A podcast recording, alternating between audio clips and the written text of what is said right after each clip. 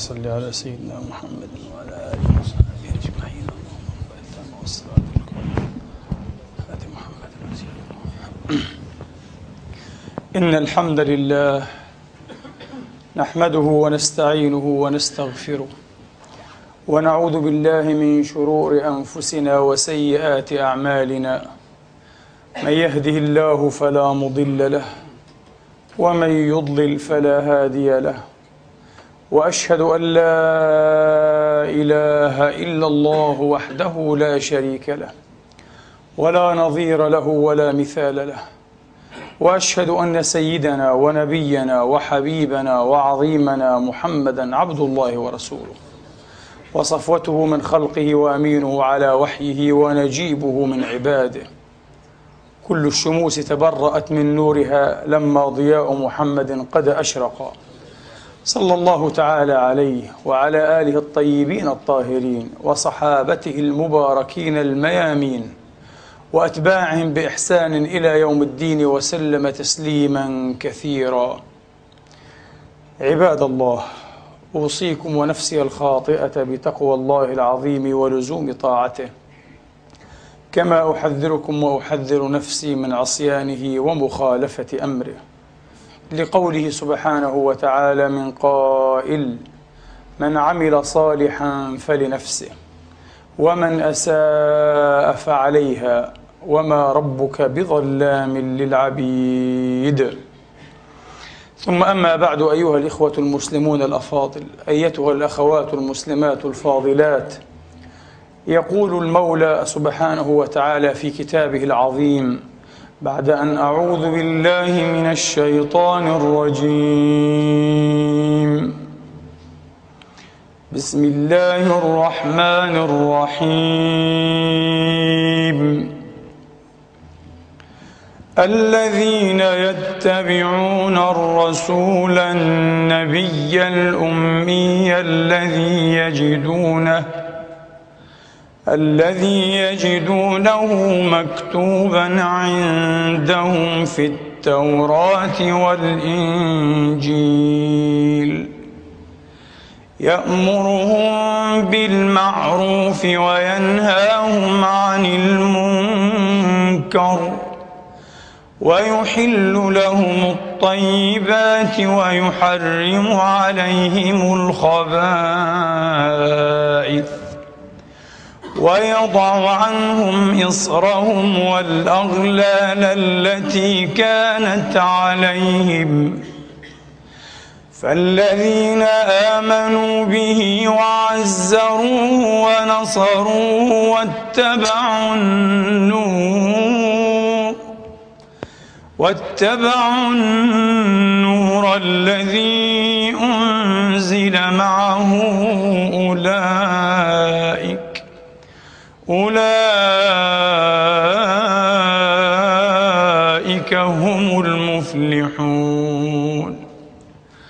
قل يا أيها الناس إني رسول الله. إني رسول الله إليكم جميعا الذي له ملك. الذي له ملك السماوات والأرض. لا إله إلا هو يحيي ويميت. فآمنوا بالله ورسوله النبي الأمي. النبي الأمي وكلماته واتبعوه لعلكم تهتدون. صدق الله العظيم وبلغ رسوله الكريم. ونحن على ذلك من الشاهدين. اللهم اجعلنا من شهداء الحق القائمين بالقسط. وقد شهدنا أن محمدا سيدنا ومولانا وحبيبنا هو عبد الله ورسوله وخاتم أنبيائه ورسله وأفضل خلقه أجمعين. نشهد على ذلكم الله الذي لا إله إلا هو الذي له ملك السماوات والأرض وملائكته وحملة عرشه وجميع عباده من إنسهم وجنهم. ونسأله تبارك وتعالى أن نعيش وأن نموت على ذلك وأن, وأن نلقى الله تبارك وتعالى على ذلكم. أيها الإخوة أن يصد عن سبيل الله وأن يطعن في جناب رسول الله صلى الله عليه وآله وأصحابه وسلم من كفار لا دين سماويا لهم أمر مفهوم لكن أن يطعن في جنابه الشريف ومقامه المنيف ممن ينتمون إلى شرائع سماوية وإلى كتب إلهية ويتعزون بالانتساب إلى أنبياء ورسل ربانيين فهذا أمر يصعب فهمه بسهولة. وهذه الآيات أو بالأحرى هاتان الآيتان الكريمتان من أواخر سورة الأعراف. أولاهما موجهة على وجه الخصوص إلى أهل التوراة والإنجيل لأنهم يجدونه مكتوبا عندهم. في التوراة والإنجيل. لكن فريق منهم أيها الإخوة من بعد ذلك يصدون ويصدون. يصدونهم في خويصة أنفسهم ويصدون عن سبيله. وصدق الله العظيم. ومن أصدق من الله قيل إذ يقول يا أيها الذين آمنوا إن كثيرا. لم يقل إن الأحبار والرهبان قال إن كثيرا. أكثرهم كذلك. إن كثيرا من الأحبار والرهبان لا يصدون عن سبيل الله ويأكلون أموال الناس بالباطل ويصدون عن سبيل الله. يأكلون المال بالباطل ويصدون عن سبيل الله. ومن هؤلاء رجل أيها الإخوة يزعم للأمة الإسلامية التي يحبها فيما يقول أيها الإخوة ويكذب بلا شك يزعم لهذه الأمة أنها مخدوعة. خدعت برسولها الذي لا تعرف حقيقته. هي تعرف الجانب المضيء من محمد صلى الله على محمد وآله وأصحابه وسلم. أبدا أبدا. لكنها لا تعرف الجانب الآخر. حكاية الكفر أيها الإخوة والأخوات ليست بكفر. حكاية الكفر حتى في حق الله. وقد حكى الله في مواضع. حكاية كفر الكافرين. وشرك المشركين. حكى طعنهم في الله ذاته لا إله إلا هو في واحديته وأحديته في حكم في حكمته وعدله في تنزهه واستغنائه. فحكاية الكفر ليست بكفر. ونعوذ بالله من زلات اللسان وزلقات الجنان. اللهم غفرا دائما وأبدا. أيها الإخوة يزعم هذا الذي لا أريد أيها الإخوة أن ألوث لساني بسبه أو بطعنه لأنه لا يستأهل أيها الإخوة. وهو أنزل من ذلك أصلا. جمع جهلا وكذبا فقط. هذا ما أحب أن أشير إليه. وشيئا ثالثا هو في موضع التساؤل. سأتركه لكم. وسيظهر في تضعيف الخطبة. سيترك المحللين النفسانيين أيها الإخوة. لكن كون هذا الرجل جمع جهلا وكذبا هذا لا يمتري فيه إلا جاهل. أو كاذب مثله. أيها الإخوة. زعم هذا أو ذاك أيها الإخوة أن الرسول عليه الصلاة والسلام الذي خدعت به أمته هو شخص أستغفر الله منحرف جنسيا شاذ مهووس بالجنس. من أين؟ قال أنا لا أدعي. وكل ما أفضي به إنما أتي به من كتب ومصادر المسلمين. وهو يعدها عدا. في عشرين في تسعة عشر مرجعا في ثلاثة وثلاثين مرجعا. طبعا هذه طريقة لها معنى لها عند من عرف واحترف التحقيق العلمي. أحيانا قد يعد أيها الإخوة المأثور أو المروي في مئة مرجع. لكن مآله ونهايته مرجع واحد ثم يكون مكذوبا. يعرف هذا أهل التحقيق أيها الإخوة. أما أهل التهويل والاستخفاف والتساخف فلا يعرفون هذا. أنا متأكد. ليس هذا الرجل وحده بل حتى من المسلمين. أحيانا من علماء الفرق الإسلامية. لا يعرفون هذه الحقيقة لأنهم ليسوا من أهل التحقيق ولا التدقيق أيها الإخوة. إنهم من أهل التهويل والتساخف والتحامق. وإذا لم تستحي فاصنع ما شئت. النبي عليه الصلاة وأفضل السلام يحتضن الرجال من الخلف. يتساءل لماذا؟ ماذا لذ ذلك؟ النبي عليه الصلاة وأفضل السلام وهو يصلي ويسلم عليه استهزاء. عليه من الله ما يستحق أيها الإخوة لأنهم من جملة الذين قال الله فيهم إن كثيرا هو من هذه الكثرة. النبي عليه الصلاة وأفضل السلام يشتهي الطفلة الصغيرة. طفلة صغيرة فوق السنتين يشتهيها ويفكر أنها إذا كبرت يتزوجها. إذا اشتهاها في هذه السن الصغيرة جدا. النبي عليه الصلاة وأفضل السلام يستقبل أحد أصحابه عاريا من غير أي ملابس. يقول لا داخلية ولا خارجية. النبي يفعل هذا. هذا كله في كتب المسلمين. النبي عليه الصلاة والسلام عنده فحولة غير عادية كما يزعم لنفسه ويزعم فيه وله أصحابه. فقد أوتي قوة أربعة آلاف رجل. ويطيع الوقوف عند هذه الجملة ويستهزئ ويمعن في الاستهزاء. النبي عليه الصلاة والسلام نكروفيلي نكروفيلست. يعني كان مصابا بتعشق مضاجعة الأموات والعياذ بالله. تقول مصادر المسلمين إنه اضطجع مع امرأة في القبر. مصادرنا تقول هذا. هو لم يأتي بشيء من لدن لم يأتي بشيء من لدن. النبي النبي النبي. عشرات التهم أيها الإخوة. معزوة إلى مصادرها من كتب المسلمين. فما الحقيقة؟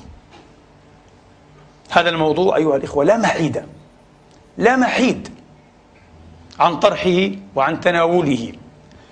لأن هذا الرجل وأشكاله صاروا الآن فتنة لبعض أبناء وبنات المسلمين. وضح هذا. والتعامي والتغابي لا يجدي شيئا. صار فتنة حقيقية للأسف. بعض حالات ترك الإسلام والردة. آه إلى دين هذا وأمثاله أصبحت موثقة وكتبت عنها الصحف السيارة والمجلات في دول عربية.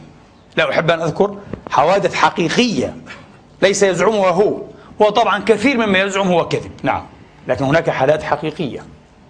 ولذلك علينا أن نأخذ الأمر بجد أيها الإخوة. وأن نرى مجيبين عن تساؤله الذي جعله عنوان الحلقة. هل تتخذ محمدا قدوة لك؟ فيذكر ما يذكر من مصادرنا بعد تعدادها وهي كثيرة ثم يتساءل هل تتخذ الآن محمدا قدوة لك؟ أنا أحبك وأريد لك الخير. فكر يقول بعقلك لكي لا تكون مخدوعا. على كل بعد هذه الخطبة وربما بعد محاضرة أو محاضرات أو خطبة أخرى نتناول فقط هذا الموضوع. حياة النبي الجنسية. موقف رسول الله من هذه الغريزة أيها الإخوة. آه. التي يبدو ابتداء أن هذا الرجل يحتقرها أو مصاب بعقدة أو بشيء إزاءها. نحن لا نحتقرها ولا نهجنها ولا نقذرها أو نستقذرها بالعكس. نحن ننظر إليها في حدود ما أباح الله في حدود مؤسسة الأسرة.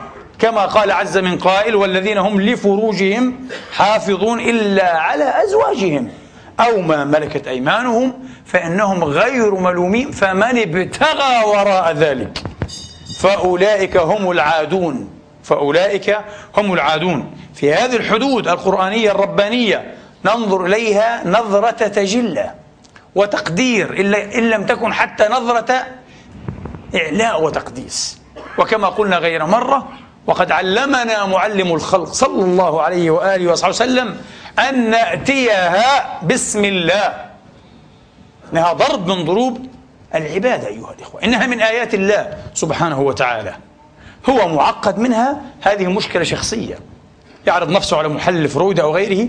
هذا يخصه هو. لا يعنينا في قليل أو كثير. لسنا معقدين من هذا الشيء. هو أتى من هذه العلاقة. هو أتى من هذه العلاقة. كل الحواريين والرسل. آه. كما يزعمونهم أتوا من هذه العلاقة. كل الأنبياء إلا إبراهيم المجمع عليه أتى من هذه العلاقة. كيف نحقر هذه العلاقة إذن؟ لسنا معقدين. لا نريد أن نحدث لأنفسنا أو لأمتنا مشكلة مع هذه الغريزة السامية بسوء فهمها أو سوء توظيفها. ولن نستدرج إلى هذا الشرك الغبي أيها الإخوة. بالعكس. ولن نحقر المرأة التي يطول لسانه أيها الإخوة بالدفاع عنها واتهام الإسلام بتنقصها لن نحقرها حين نتكلم عن علاقتنا الشرعية معها مع المرأة أيها الإخوة. عن حبنا لها أيضا. وحبها لنا. هذه من آيات الله في الخلق من آيات الله في الأنفس من آيات الله في آدميتنا. احتقار. هو يتساءل ويشب أيها الإخوة كيف كان محمد يأتي الحائط طبعا لم يوضح كيف كان يأتيها. لم يكن يأتي بمعنى أنه إيه؟ يلامسها الملامسة المعروفة. إنما كان يأمرها أن تتزر. وهو حر فيما إيه؟ سوى ذلك. لماذا؟ محمد بالذات حين يفعل هذا لهذا دلالة وأي دلالة؟ لو فعلها أبو بكر وعمر أو بعض الذين إيه؟ وحدوا الزوجة لكان لنا تساؤل بسيط.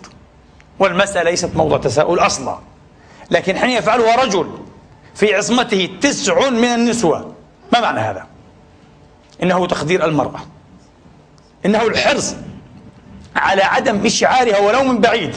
أنها أصبحت أثناء هذه الحالة الطبيعية الفطرية الحيوية أصبحت شيئا هي ملقا أو منبوذا كما كانت تفعل اليهود أيها الإخوة.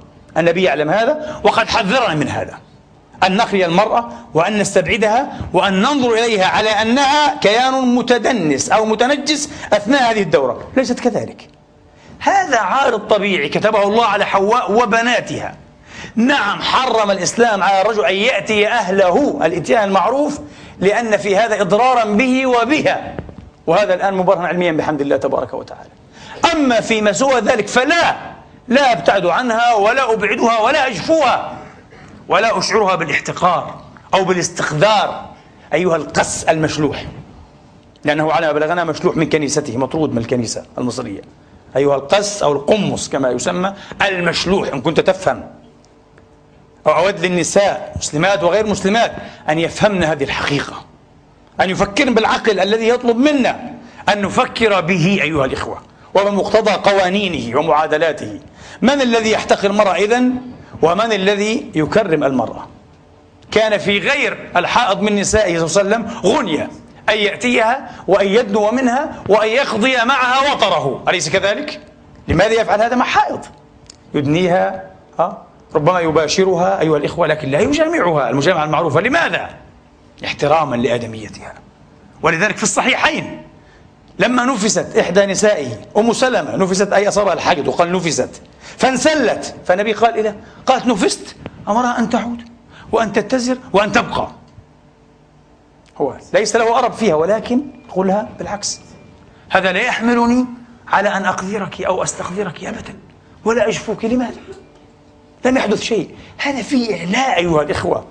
إن كان لهذا عقل لأمثاله يفهمون به. يفهمون به. والأبدأ بمسألة مهمة أيها الإخوة.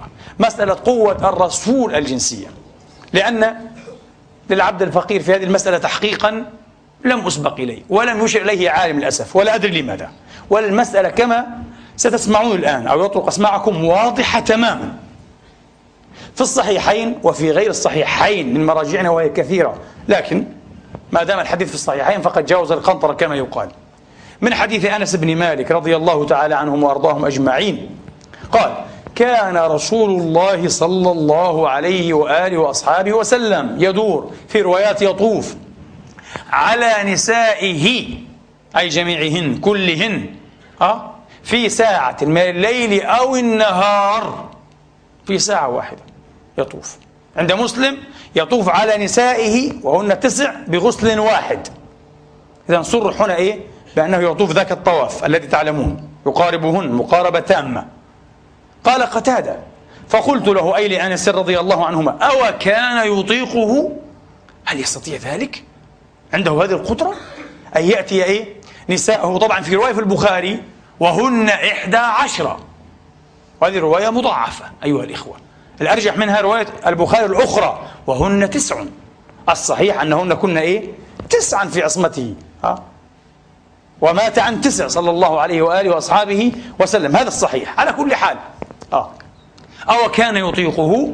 فقال أنس كنا نتحدث أنه أعطي قوة ثلاثين. في بعض الروايات وهي شاذة أربعين هذه شاذة.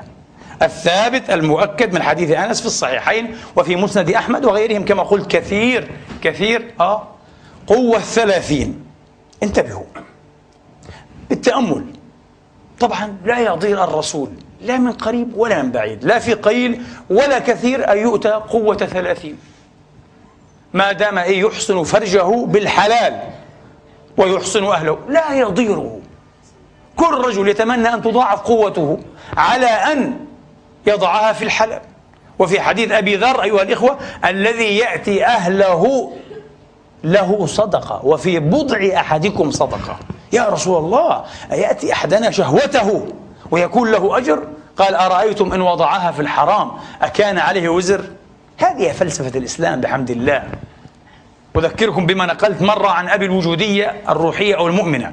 الدنماركي سورين كيركيجو الذي قال إن الكنيسة المسيحية جعلت الجنس مشكلة. حين نظرت إليه نظرة إشكالية نظرة غير صحيحة. أصبح الجنس مشكلة في حياتهم وانتهى إلى إشاعية وإلى إباحية جنسية والعياذ بالله. الحمد لله. إلى اليوم. إذا أردنا أن نحتكم إلى مقياس السيد المسيح صلى الله عليه وآله وأصحابه وسلم من ثمارهم تعرفونهم. فانظروا بالإحصائيات. ليس بالتمني ولا بالتشهي. إلى أطهر الفروج في العالم. فروج النساء والرجال في العالم الإسلامي. هكذا تذكر المصادر الطبية المعتمدة. أطهر المناطق فروجا في العالم. بمعنى أقل انتشار وذيوع وسريان للأمراض السارية المعروف الأمراض الجنسية في العالم الإسلامي وبين المسلمين ذكورهم وإناثهم. كلما أمعنا في تقليدهم وكلما تركنا ديننا وتدينا بأخلاقهم ازدادت عندنا هذه النسب للأسف الشديد. فمن ثمارهم تعرفونهم. هذه ثمارنا. محمد أيها الإخوة لم يربي جيلا داعرا ولا جيلا مهوسا. إنجاز التعبير بالجنس بالعكس. ربى جيلا عفيفا جيلا راكعا ساجدا أواها منيبا. جيلا أيها الإخوة يعرف الحياء والاستحياء معنى لم يعرف في أمة أخرى. أبو بكر الصديق يقول ها ما لمست. ذاكم العضو يعني آه بيده. مذ أسلمت. عمر عفوا عثمان بن عفان يقول والله ما تغنيت ولا تمنيت ولا مسست. أكرمكم الله ذكري مذ بايعت رسول الله. عفة عجيبة جدا جدا. آه. ما مسسته بيميني طبعا. ما مسسته مس يمس ومسست. آه. ما مسست ذكري بيميني. ومثله عمران بن الحصين. ما مسست ذكري بيميني مذ بايعت بها رسول الله. جيل عفيف. جيل راقي ليس مهوسا بالجنس قضى حياته في الجهاد والاستشهاد القرآن والعبادة والمدارسة في رمضان. وقد تصرم أيها الإخوة من قريب كانوا يصلون صلاة الليل يعتمدون على العصي لأنهم يصلون الليل بطوله حتى يخافوا أن يفوتهم أحيانا. إيه؟ الفلاح السحور. طيلة الليل كانوا قائمين ليسوا مهوسين بالجنس. الرسول لو كان مهوسا بالجنس كما يزعم هذا المشلوح أيها الإخوة ها؟ على الأقل هيأ لنفسه ولأزواجه ما يعين على ذلك. أين الهوس بجنس في رجل يقضي نهاره صائما؟ انتبهوا. صائما فإن لم يكن صائما قضاه جائعا. يربط الحجر والحجرين والثلاثة الأحجار على بطنه من الجوع. يطوي أياما دون أن يمس ذواقه. صلى الله عليه وسلم. أين الهوس؟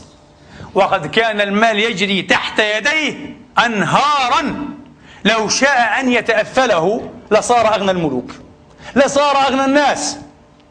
ولاتخذ حريما حقيقيا كحريم البيزنطيين. فالحريم عند بيزنطة كان معروفا قبل حريم العباسيين. لاتخذ حريما كحريم أباطرة بيزنطة وأمرائها لكنه لم يفعل حتى ائتمرت به نساؤه. في السنة السابعة من الهجرة واجتمعن عليه. يطالبنه بالنفقة. مسغبة جوع خصاصة بيوت واطئة أيها الإخوة. من لبن من طين أرض حصير وتراب. لا سجاد ولا أرائك ولا طنافس ولا مياثر. حصير وتراب متربة. فهددهن الله وتوعدهن بالتسريح بالطلاق. فاخترن الله ورسوله.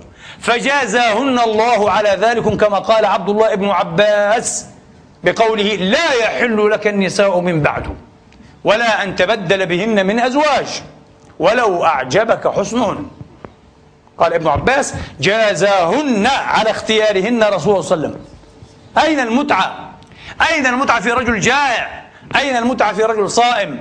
أين المتعة في رجل يقوم حتى تتفطر قدماه كل ليلة وهو مفروض عليه. أين المتعة في من خاطبه مولاه؟ فإذا فرغت فانصب وإلى ربك فارغب. أين المتعة في رجل قضى شطرا من حياته في أسفار الجهاد والغزوات أيها الإخوة؟ وكم سنة عاشها وعنده هؤلاء التسع أيها الإخوة. ها؟ زهاء عشر سنوات فقط. واقرأوا سيرته في هذه العشر السنوات فيما قضاها صلى الله عليه وآله وأصحابه وسلم. كلام عجيب غريب أيها الإخوة. وما الذي يمنعه؟ وما الذي منعه أن يتخذ الحريم إذن؟ والحريم له مقتضيات وله متطلبات وله مستوى معين من البذخ والرفع والتأفيف أيها الإخوة والتلذاذ. ليس عنده شيء من ذلك. صلى الله عليه وسلم. نعود إلى موضوع قوته. صلى الله عليه وسلم. انتبهوا. أولا لنا تعليقات.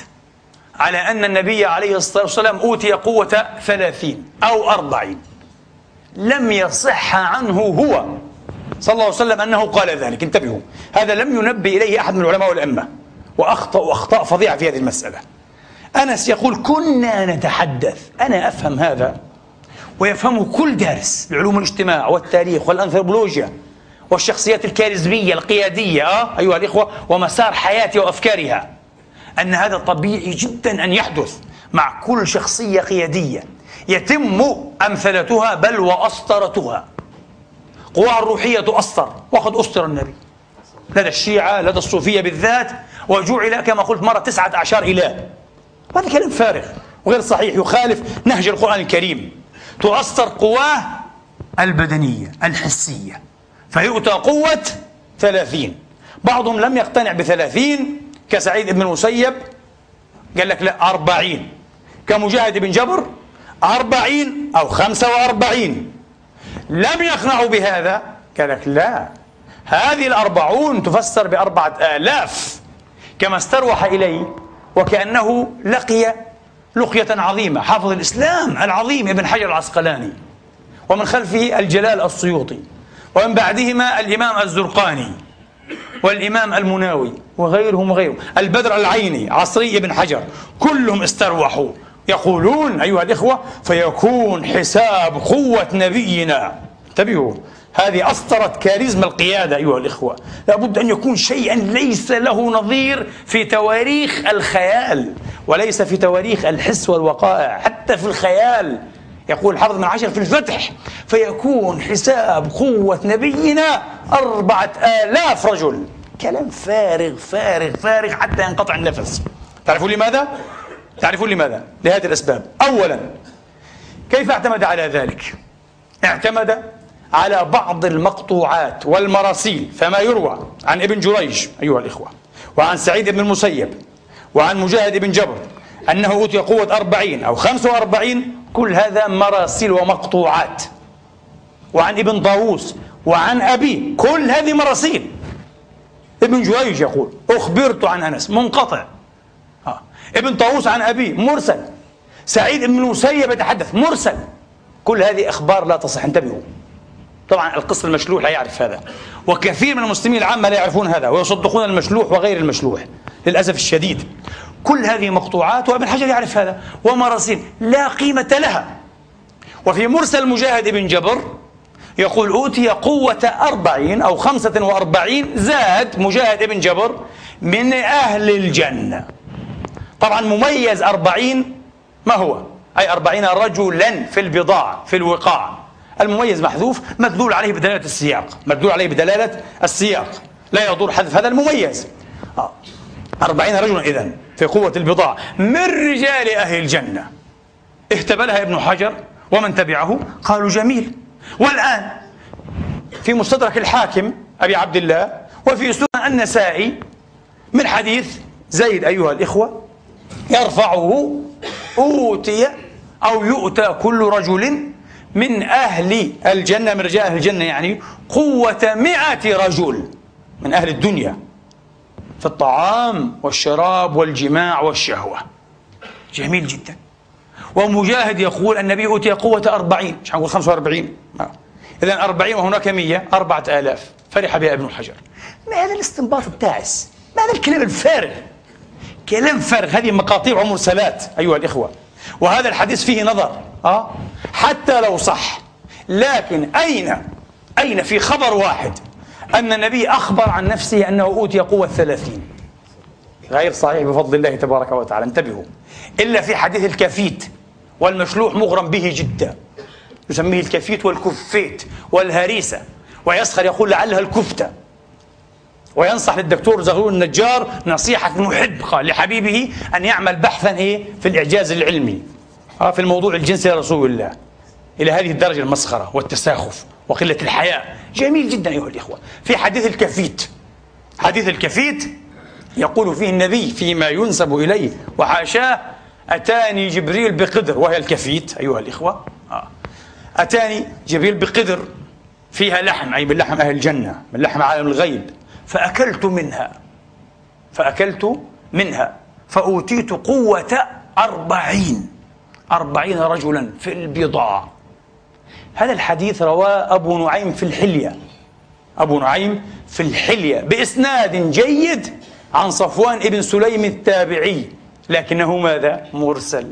لأن صفوان تابعي. أين الصحابي؟ غير موجود. أبو نعيم يعرف هذا؟ نحن نعرف هذا. العلماء يعرفون هذا. فالحديث مرسل. يقول علامة الزرقاني في شرع موهب القسطلاني ولكن وصله هذا الحديث وصله الإمام الديلمي. وصله الإمام الديلمي وآخر ولكن لا يصح لأن فيه سفيان ابن وكيع وهو ضعيف. ولذلك اختصر المصنف وهو القسطلاني على المرسل لصحة إسناده. الإسناد صحيح والحديث ليس صحيحا بالإجماع لأنه مرسل.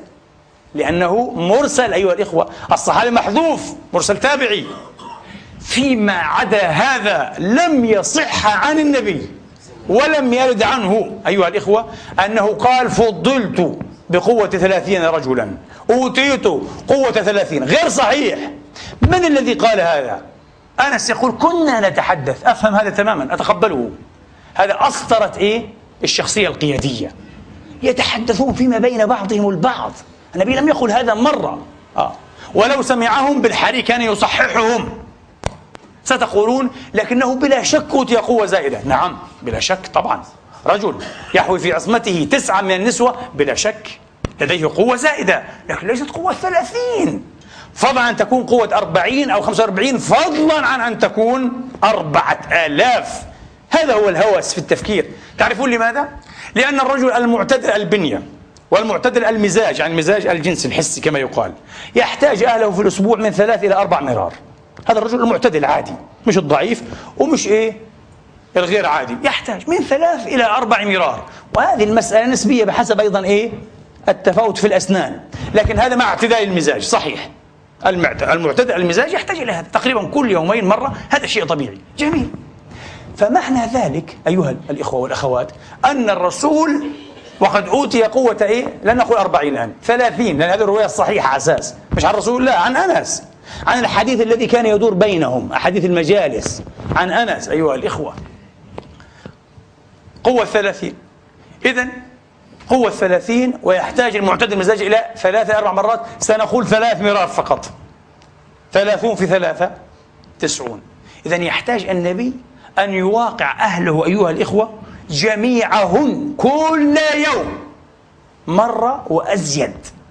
يواقع خمسا على الأقل منهن إيه مرة كل يوم وأربع منهن إيه مرتين هل النبي يحتاج إلى هذا؟ هل النبي فارغ لهذا؟ متفرغ لهذا وهو الذي فرغه ربه لأعباء الرسالة والوعظ والإمامة والخطابة والتدريس والقضاء وفصل الخصومات أه؟ وتسيير السرايا وقيادة الغزوات و و و إلى آخره فرغه بأن جعل شيطانه يسلم قال فأسلم فلا يأمرني إلا بخير. لي لم يكن متفرغا لهذا أيها النبي. لم لم تكن متفرغا إيه؟ لهذا. وحاشاك أيها الإخوة. مستحيل. انتبهوا. مسألة ثانية. وهي هامة جدا. النبي على الصحيح وهو الذي قال فيه الحافظ ابن رجب في شرح البخاري فتح الباري أيضا باسم كتاب الحافظ بن حجر. سبقه إليه ابن رجب الحنبلي. قال وهو الذي تدل عليه ظواهر الأخبار. ما هو؟ أن القسم كان واجبا على رسول الله. القسم كان واجبا. ما معنى القسم كان واجبا؟ كان يقسم أيها الإخوة لنسائه وما معنى القسم أيها الإخوة؟ يبيت كل ليلة عند واحدة. يعني لا يواقع أكثر من واحدة في في اليوم والليلة من باب القسم. حتى يرضين وتقر أعينهن ويفرغ هو لما هو بصدده من الأعباء العظيمة والمهام الجسيمة. أيها الإخوة القسم بعض العلماء كالإصطخري أيها الإخوة والغزالي في الوجيز واقتصر عليه قالوا لا القسم لم يكن واجبا عليه حتى هذا لا يضر. تعرفون لماذا؟ لو لم يكن حتى واجبا عليه فقد كان يتعاطى ويفعله كان يقسم. أكثر من هذا. الأدلة على أنه كان يقسم. بل الأدلة على أن القسم كان إيه أشبه بالواجب في حقه كان يجب أن يقسم. وممنوع أن ينام مع أخرى على الأقل دون أن يسترضي إيش؟ صاحبة النوبة. الدليل على هذا انتبهوا. ستقول نعم هذا صحيح. الدليل على هذا أولا أن النبي عليه الصلاة وأفضل السلام لما مرض مرض الموت كان ينقل بين أزواجه. لماذا مريض؟ ثقيل تعبان. القسم يجب. ليلة عند هذه وليلة عند تلك وهكذا وهكذا. وينقل يحمل. يحمل حملا. آه أيها الإخوة. آه من بيت إلى بيت. حتى تعب. فاستأذنهن أن إيه؟ يعلل يمرض في إيه؟ في بيت عائشة. واسترضاهن فأذن له بذلك. لو لم يكن القسم واجبا لماذا يفعل هذا بنفسه؟ لماذا يفعل به هذا؟ واحد اثنين. حديث الإمام مسلم في صحيحه وتلوته مر عليكم بطوله. حين انسل النبي من لدنها آه في ليلتها في نوبتها من حجرتها وخرج. فخافت هي. أخذتها الغيرة أيها الإخوة. دخلتها غيرة. خافت أن يكون انسل إيه لإحدى إيه؟ أزواجه. إلى آخر الحديث. حديث حشية رابية. حديث طويل وجميل. ماذا قالها النبي؟ قال يا عائشة أخشيت أن يحيف الله عليك ورسوله ما معنى ذلك؟ معنى ذلك بنص عبارته بمفهومه عفوا أنه لو ذهب إلى أخرى لكان ظلمها. طبعا يقول أخشيت الظلم أن أظلمك؟ بماذا يا رسول الله إذن؟ بماذا يظلم؟ لو ذهب عند أخرى يكون ظلما لأن هذه نوبتها. هذا لم أجد من انتبه إليه في موضوع القسم انتبهوا. قرأت مباحث ولم أجد من استدل بهذا وهو في صحيح مسلم واضح جدا. حديث ابن عباس الشهير الذي يرويه عطاء رضوان الله عليه يقول كنت مع ابن عباس في سرف في جنازة ميمونة. خالة ابن عباس أخت أم الفضل ابن حارث. في جنازته أو جنازتي يقال جنازة أو جنازة ميمونة. قال فقال وقد حملنا نعشها لا تزعزعوه ولا تزلزلوه فإنها زوج نبيكم. وكان عنده صلى الله عليه وسلم تسع يقسم لثماني أه؟ ولا يقسم لواحدة. واضح كان يقسم. أه؟ في الصحيحين عن أم المؤمنين عائشة رضوان الله تعالى عنها تقول لما نزل قوله تبارك وتعالى ترجي من تشاء وتؤوي إليهن إيه؟ وتؤوي من تشاء عفوا كان يستأذننا النبي. قالت الراوية فسألتها فماذا كنت تقولين؟ قالت كنت أقول إذا استأذنني لا تأذن. لا تأذن في نوبتها لا تريد. آه. فكيف يأتي؟ نحن نفهم من حديث أنس أنه يأتي نساءه تقريبا كل يوم يعني تسع نساء. كلام فارغ غير صحيح بالمرة. يخالف الحديث الصحيح هذا الفهم. وإن صح الحديث لا بأس. سنتأوله الآن على وجهه إن شاء الله. الحديث صحيح ما في مشكلة. قالت كنت أقول إن كان ذاك إلي فلا أريد أن أوثر بنصيبي منك أحدا. لا لا أذن. لا أذن لك أن تذهب إلى أخرى. طبعا. وكان ذلك يشتد عليهن جدا أيها الإخوة. لو حصل لا يقبلن بهذا. وفي الصحيحين أيضا وفي الصحيحين. آه. لكن هذا أذكره بعد قليل عن عائشة أيضا. المهم الأدلة على أنه كان يقسم كثيرة جدا بل على وجوب القسم في حقه وأنه من العدل المأمور به. بدليل الحديث الصحيح الشهير اللهم هذا قسمي فيما أملك فلا تؤاخذني. بماذا؟ بما تملك ولا أملك. أي حب وهوى القلب. ميل القلب لكن كان يعدل في قسمه. صحيح؟ إذا كيف نفهم حديث أنس؟ النبي كان يدور على نسائه في ساعة من الليل أو النهار وهن تسع وفي رواية شاذة في البخاري إحدى عشرة كيف نفهم هذا؟ انتبهوا. أولا لا أستطيع عقلا أن أفهم أنه كان يدور عليهن بما فهمه أنس أو غيره أنه كان يواقعهن. لا ينسلك في ذهن محترم هذا. تعرفون لماذا؟ هو يقول في ساعة. وهذا اللفظ متردد في كل الروايات. والساعة في عربيتنا ليست هذا الجزء من 24 جزءا. بل هي مدة أقل من هذا بكثير. لعلها أقل من الساعة الميقاتية بنحو إيه خمسة أضعاف أو ست مرات أيها الإخوة. شيء قليل الساعة. دقائق يعني. ربع ساعة عشرين دقيقة ربما عشر دقائق خمسة عشر دقيقة. هذا هو الساعة. شيء قليل. فقولوا لي بالله عليكم وعليكن. كيف كان يأتي تسعة إيه؟ نساء في ساعة في عشرين دقيقة. مستحيل. لو صح هذا س... سيطرق طريقا ويعبد سبيلا إلى الطعن في ماذا حتى؟ في جمالية مسلك رسول الله. هل كان النبي يتعاطى مع هذه المسألة أنها مسألة ميكانيكية محض؟ هل المرأة مجرد وعاء للتفريغ فعلا بهذه الطريقة؟ شيء غير منطقي لا يدخل العقل. وهو الذي أمرنا وأفهمنا أن الرجل إذا أتى أهله فعليه أن يصدقها. شوف شرحت هذا في في محاضرة الختان مرة. وأعجب أعجب حتى المسيحيات النصرانيات. قلنا نتمنى أن البابا عنده مثل هذا الفهم. انتبهوا.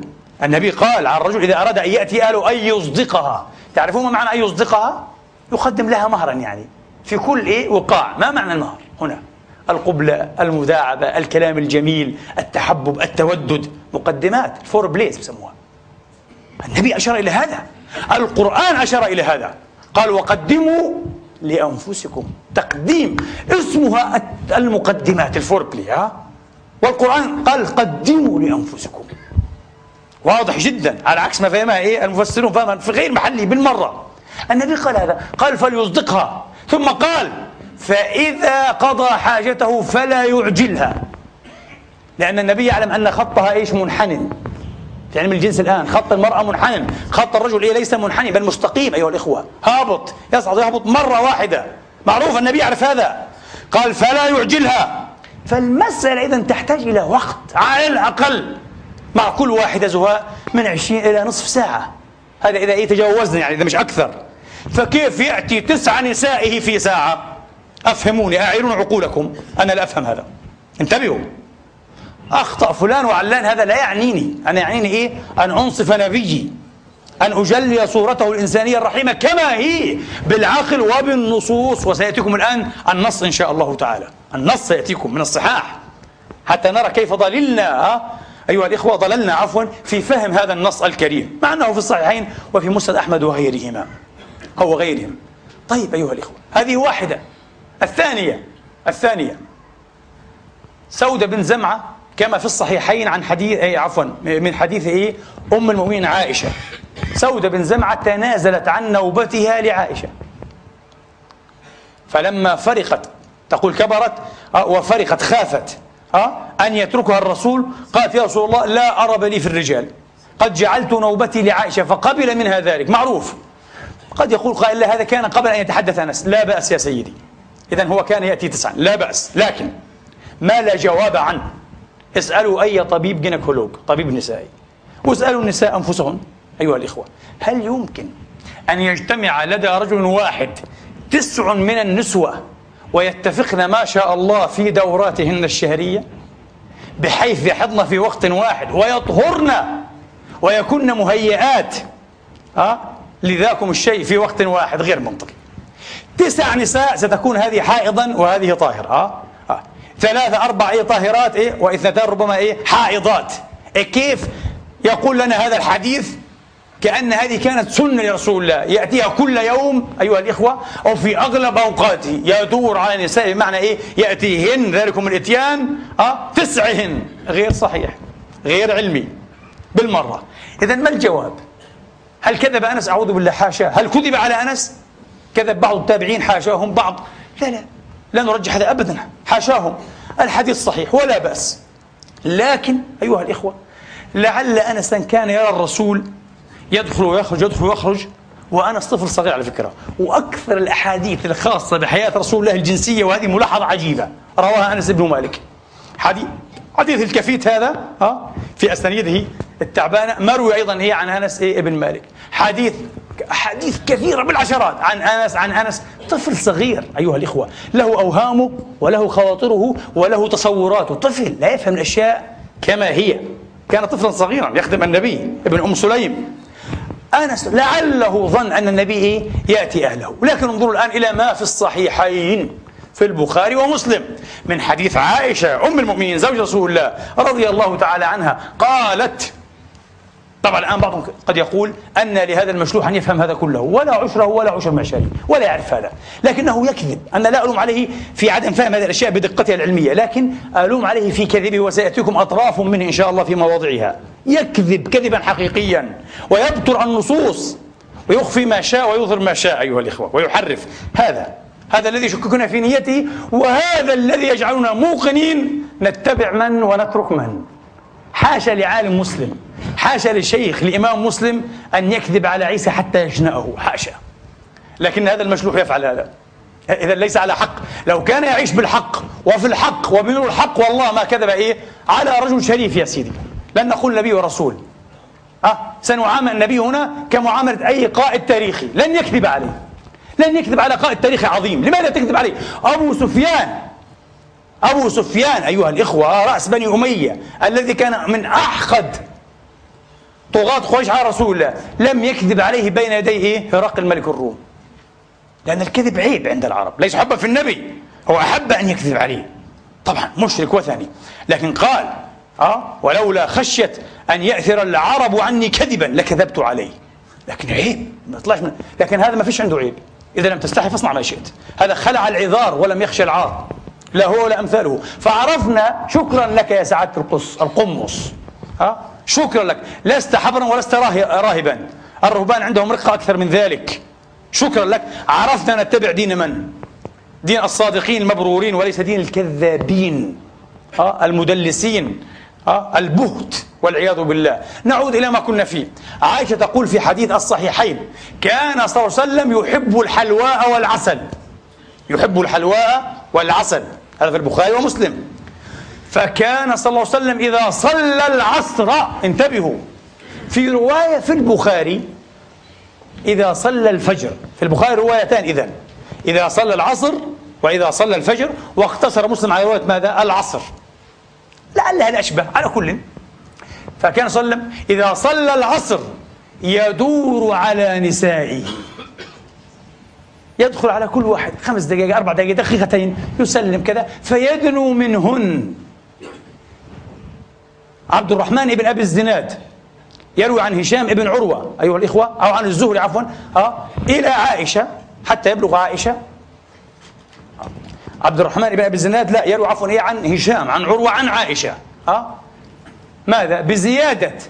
فيدنو منهن من غير مسيس. ما في جماع. هكذا كان يدور عليهن لا يجامعهن. وهذا في الصحيحين. وقول عائشة فيدنو منهن فهم منه كل الأئمة والعلماء أنه يهوي يقبل آه، أو يلمس دون أن يواقع كل العلماء باختلاف مذاهبهم. هذه لغة العرب التي نفهمها نحن. آه، قال النووي في المنهاج شرحه على مسلم. آه، قال وفي هذا دليل لقول أصحابنا إن صاحب القسم إنما يجوز له أن يأتي الأخرى في النهار ولكن من غير جماع. يجوز هذا. هذا لا يتعارض مع القسم. آه. عماد القسم كما قال حافظ ابن رجب عماد القسم القسم بين الزوجات يعني في المبيت وكذا الليل.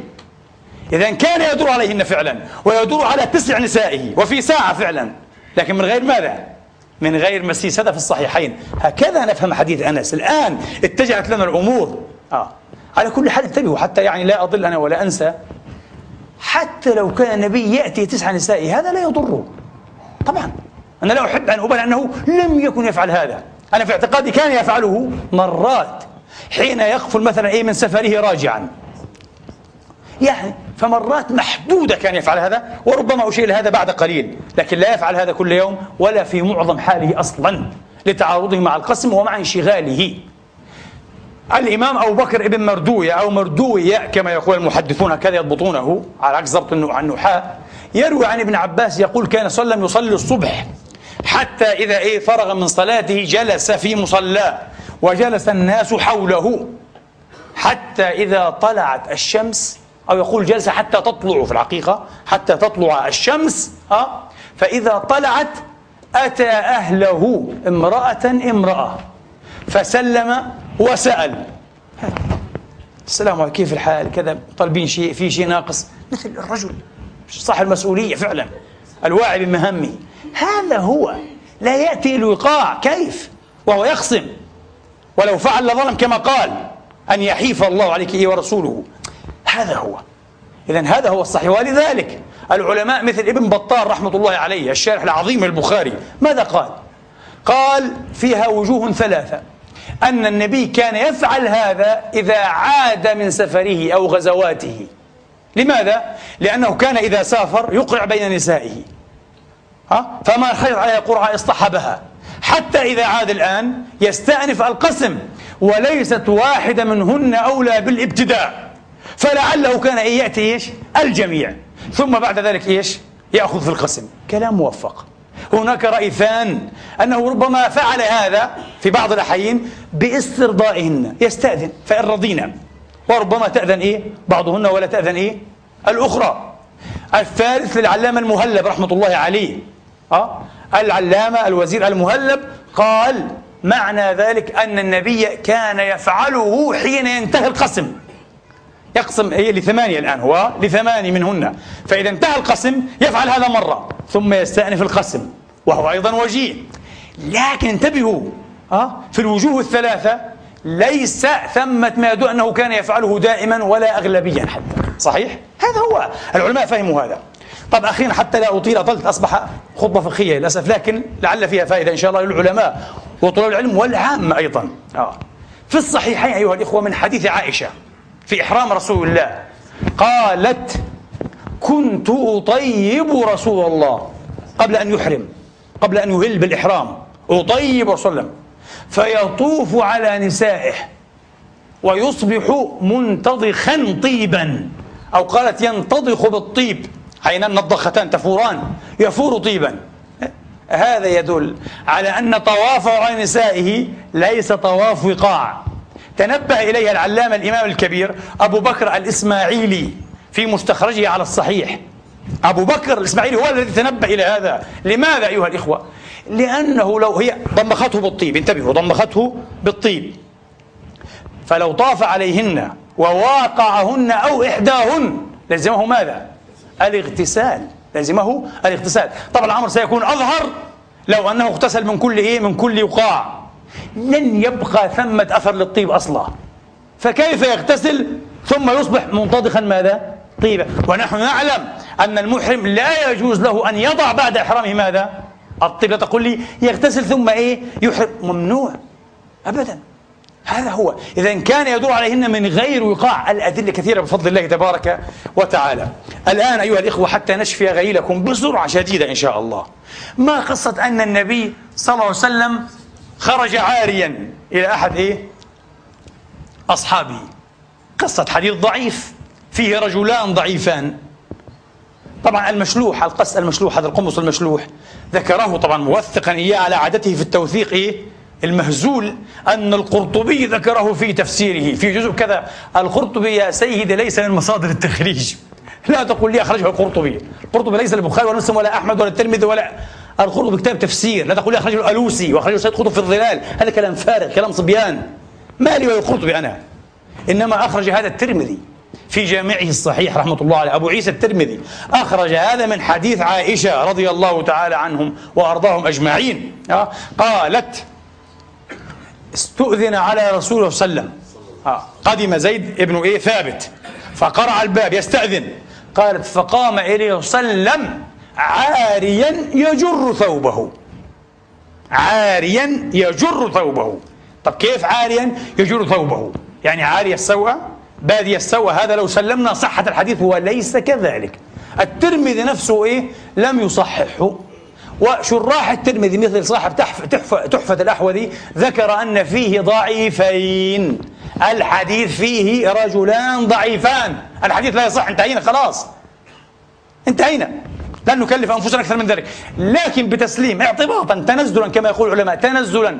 لو سلمنا صحته ما معنى أنه خرج عاريا يجر ثوبه تقول فوالله ما رأيته عاريا قبله ولا بعده. أي قبل ذلك اليوم ولا بعد أي ذلك اليوم. وهذا علامة استفهام لكن هي تقصد إن صححنا الحديث لم أره عاريا في استقبال أحد من أصحابه. وإلا هي كزوجة رأته عاريا عشرات إن لم يكن مئات المرات. ولا يصح حديث أنها لم ترى منه ولم يرى منها. حديث ضعيف جدا. بل رأته وراء هذا مسموع بين الزوجين. آه. وفي حديث معاوية بن حيدة أستر عورتك إلا إيه؟ من أهلك أو ما ملكت يمينك. قال يا رسول الله فالرجل يكون خاليا.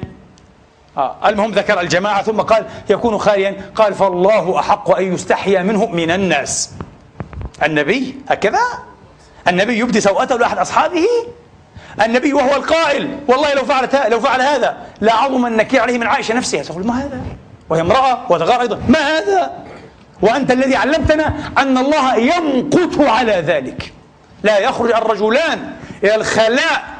آه كاشفين. عند أحمد لعله من خطأ أنه السواخ كاشفان. هذا خطأ. إلا بتأويل نحوي ركيك جدا. كاشفين عن عورتهما يعني عورتيهما. آه. يتحدثان في طوفهما والطوف هو الخلاء الغائط. آه. فإن الله يمقت على ذلك. المقت لم يرد في كتاب الله وهو أشد الكره وأبلغه إلا في ثلاثة مواضع. انتبهوا. أن الله يمقت يعني يكره كراهية شديدة والعياذ بالله. تخيل النبي يفعله وقد نهى عنه والعياذ بالله. بل في بعض الأحاديث على ضعف بلا شك فيها هي ضعيفة أن الله يلعن على ذلك. يلعن كشف العورة. انتبهوا. فلو سلمنا صحة الحديث فمعناه كالتالي. ما معناه أن النبي خرج أيها الإخوة يجر ثوبه يتزر به لكن ليس على عاتقيه شيء من يعني عاري أعلى البدن. وهكذا فهمه الأئمة. لم يفهم إمام. أنه خرج عاريا بالكامل ويجوز إبداء العورة إيه لشخص حبيب أو قريب. أعوذ بالله. ليس هذا في عفة المسلمين. فانتهينا أيها المشلوح. غيره. آه. بعد ذلك والحديث ضعيف انتبهوا الحديث ضعيف. قال النبي اشتهى طفلة صغيرة. نعم. الحديث في مسند أحمد. لن نقول للأسف. العلماء يوثقون وينقلون كل شيء. الحمد لله والمنة إلى أبد الآبدين أن هذه الأمة أمة الإسناد. أين إسنادكم أنتم؟ أين إسناد كتابكم المقدس أصلا؟ لا إسناد. لا إسناد. نحن أمة الإسناد حتى في الحديث. سوف نرى. يقول أخرج الإمام أحمد هذا. نعم أخرجه أحمد في مسند أم الفضل بنت الحارث أيها الإخوة. أم عبد الله بن عباس زوجة عم النبي العباس رضي الله عنهم وأرضاهم أجمعين. في مسندها عودوا إليه في مسندها. صحيح. والحديث من رواية عكرمة عن ابن عباس عن أم الفضل امه أم ابن عباس. قالت رأى النبي صلى الله عليه وسلم أم حبيبة بنت العباس وهي فوق الفطيم قال العلماء فوق الفطيم يعني بعد السنتين بقليل. يعني هي بنت سنتين سنتين ونص سنتين ثلاث سنين إلا شوي هي معناها. طفلة صغيرة طفلة صغيرة. وهي فوق الفطيم. فقال نظر إليها وقال إن كبرت هذه وأنا حي لأتزوجها أو لأتزوجنها فرح المشلوح بهذا. قال يفكر في الزواج من طفلة صغيرة. إذا هو اشتهاها. الحمد لله عودوا إلى تحقيق العلامة الشيخ شعيب الأرناؤوط رحمة الله عليه. وزملائه المسند مسند أم الفضل أو حديث أم الفضل هكذا ترجم له سوف تجدون الحديث ضعيفا. قال الشيخ شعيب إسناده ضعيف. لماذا؟ لكذا وكذا وكذا. الحديث ليس يصح. انت محمد لم يفعل هذا إذا يا إخواني. لم يفعل هذا لم يقل هذا.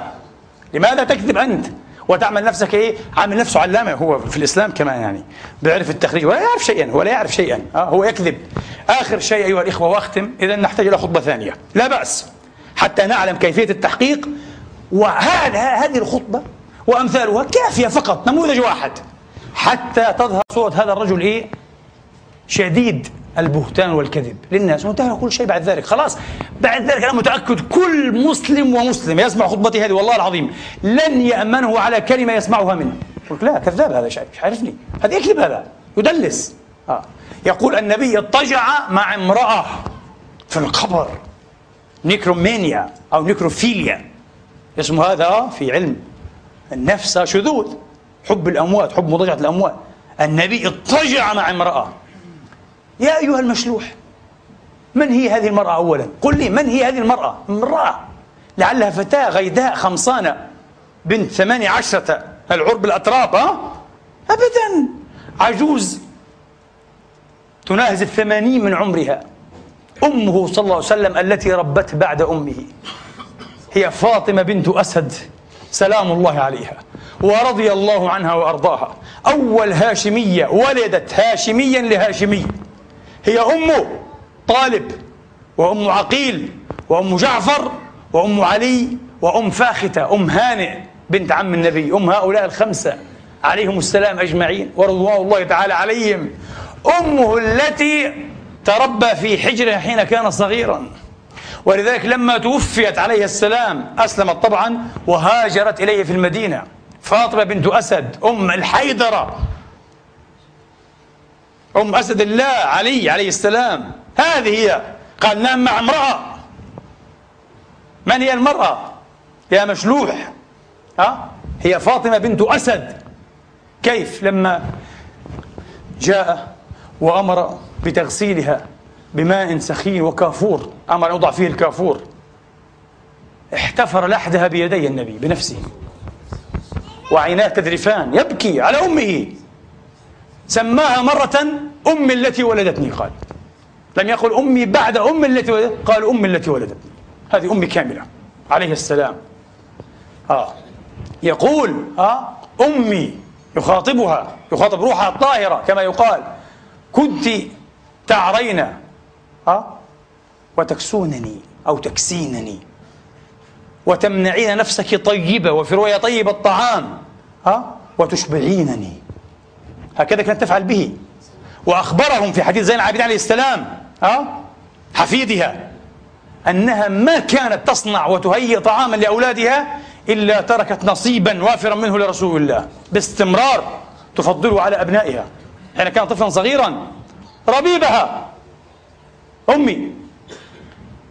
فحفر إيه لحدها انتبهوا لحدها. المشلوح لا يعرف أن اللحد لنا والشق لأعدائنا. حديث رسول الله لا يعرف ما هو اللحد. اللحد حفرة صغيرة تكون على قد الجثة أيها الإخوة. يا دوب تدخل. صغيرة جدا تكون في الجانب المستعرض من القبر أيها الإخوة. هكذا يدفن المسلم على السنة في اللحد. وليس في حفرة القبر. وليس في حفرة إيه؟ القبر في اللحد. فالنبي احتفر لحدها بيديه الشريفتين في في مستدرك الحاكم وجعل يومي. ما معنى يومي؟ الإيماء هو حركة الأعضاء من عينين ورأس ويدين. كأنه يوسع القبر يدعو الله بأن يتسع عليها. جاء النبي يومي وعيناه تذرفان ثم اضطجع في اللحد. ليس في رواية واحدة لا عند المستدرك ها؟ ولا في الطبراني في الكبير أو الأوسط أيها الإخوة ولا في غيرها. ها؟ وأعتقد ابن أبي عاصم في الأحاد والمثاني ربما الآن نسيت. المهم ليس في رواية وقفت عليها كل الروايات أنه اضطجع معها. كيف يا مشلوح في لحد؟ بالكاد يتسع لها. بالكاد. وإنما قبل أن تدلى في حفرتها وتوضع في لحدها اضطجع هو في لحدها. وقال الله حي لا يموت. الله يحيي ويميت وهو حي لا يموت.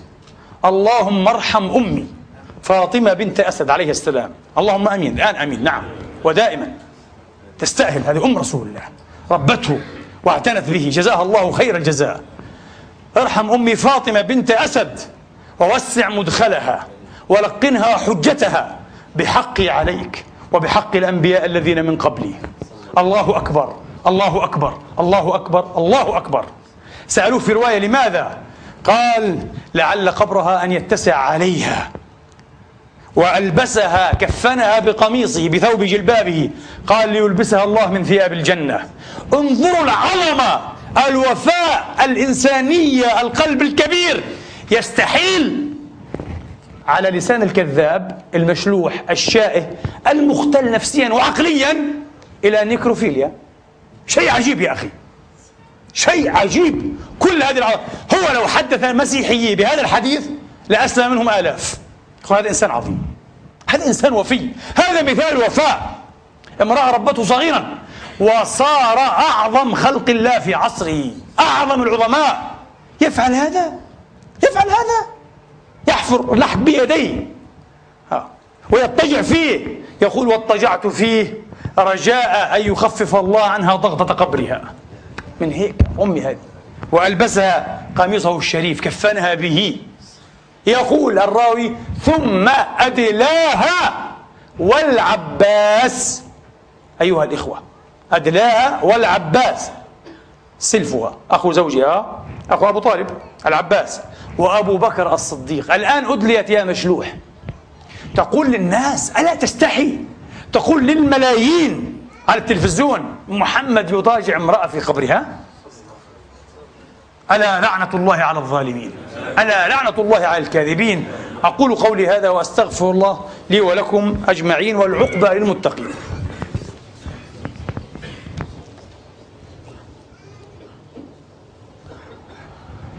الحمد لله. الحمد لله الذي يقبل التوبة عن عباده ويعفو عن السيئات ويعلم ما تفعلون ويستجيب الذين آمنوا وعملوا الصالحات ويزيدهم من فضله والكافرون لهم عذاب شديد. وأشهد أن لا إله إلا الله وحده لا شريك له وأشهد أن سيدنا ونبينا وحبيبنا وقدوتنا وعظيمنا وتاج رؤوسنا محمدا عبد الله ورسوله. وصفوته من خلقه وأمينه على وحيه ونجيبه من عباده وخاتم أنبيائه ورسله. قائد ركب الأئمة من النبيين والمرسلين وقائد الغر المحجلين. اللهم اجعلنا منهم واجعل لنا لسان صدق في العالمين في الدفاع عنه صلى الله عليه وسلم وإظهار صورته الحقيقية للناس أجمعين. اللهم صل عليه وعلى آله وأصحابه وأتباعه أجمعين واجعلنا منهم. اللهم اهدنا فيمن هديت وعافنا فيمن عافيت وتولنا فيمن توليت. اللهم علمنا ما ينفعنا وانفعنا بما علمتنا وزدنا علما وفقها ورشدا. اللهم أصلحنا وأصلح بنا. ربنا لا تزغ قلوبنا بعد إذ هديتنا. وهب لنا من لدنك رحمة إنك أنت الوهاب. اللهم حبب إلينا الإيمان وزينه في قلوبنا. وكره إلينا الكفر والفسوق والعصيان واجعلنا من الراشدين. اللهم اعصم شبابنا وشوابنا وشيبنا وكهولنا ذكورهم وإناثهم يا رب العالمين من الفتن ما ظهر منها وما بطن. اللهم عد بهم إلى دينك وإلى سنة حبيبك صلى الله عليه وآله وصحبه وسلم.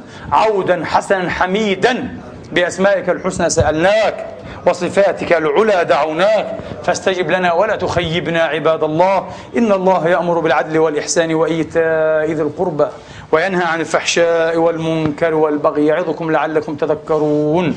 اذكروا الله العظيم يذكركم واشكروه على نعمه يزدكم وسلوه من أفضاله يعطكم وقوموا إلى صلاتكم يرحمني ويرحمكم الله.